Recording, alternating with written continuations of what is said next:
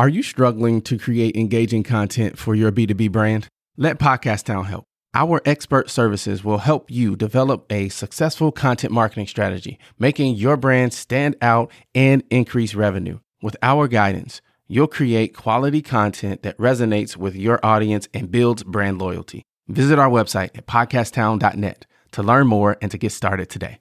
We help you launch, grow, and maximize.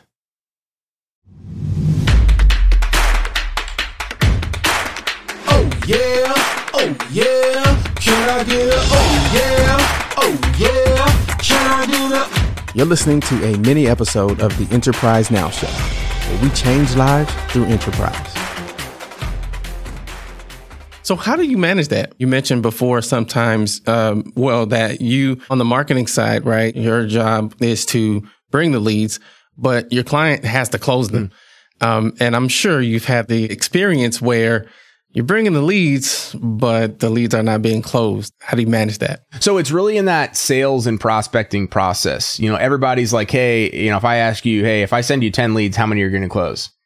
Most of our potential clients and clients are like, oh, I'll close nine out of 10 of them. My sales guy crushes it.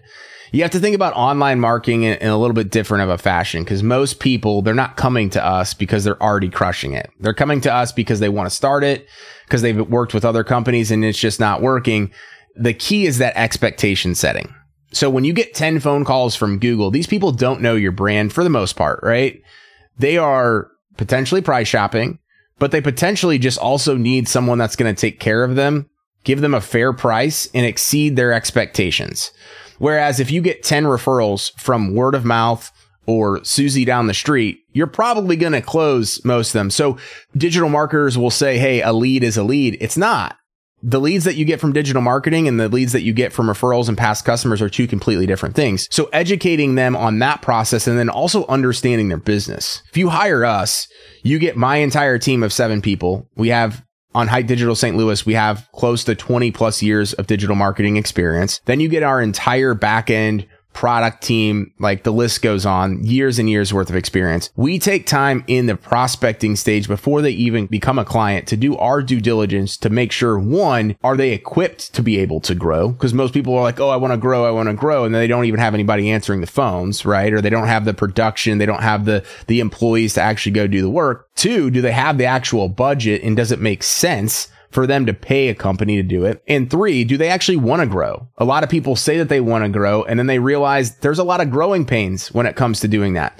So we want to figure out how we can partner with them and also integrate into their system, connecting their CRM to their website so that way they can automate a lot of this stuff. Most people don't know the first thing about automations. They don't know where to go. So we help guide them to make sure again that it's a right fit, but that they're actually equipped to be able to do this, take on new business and grow.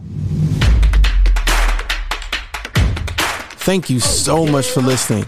If you got value from the show, all I ask is that you share it with one other person you think would also enjoy the content. And we would love to connect with you on social media as well.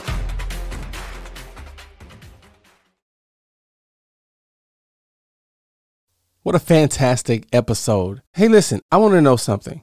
What is the top concern that you have in your business? Is it sales? Is it marketing? Is it finance? Operations? Shoot me an email, mayor at podcasttown.net. I want to start a conversation around these areas of business and how we can work together and help each other shine even brighter.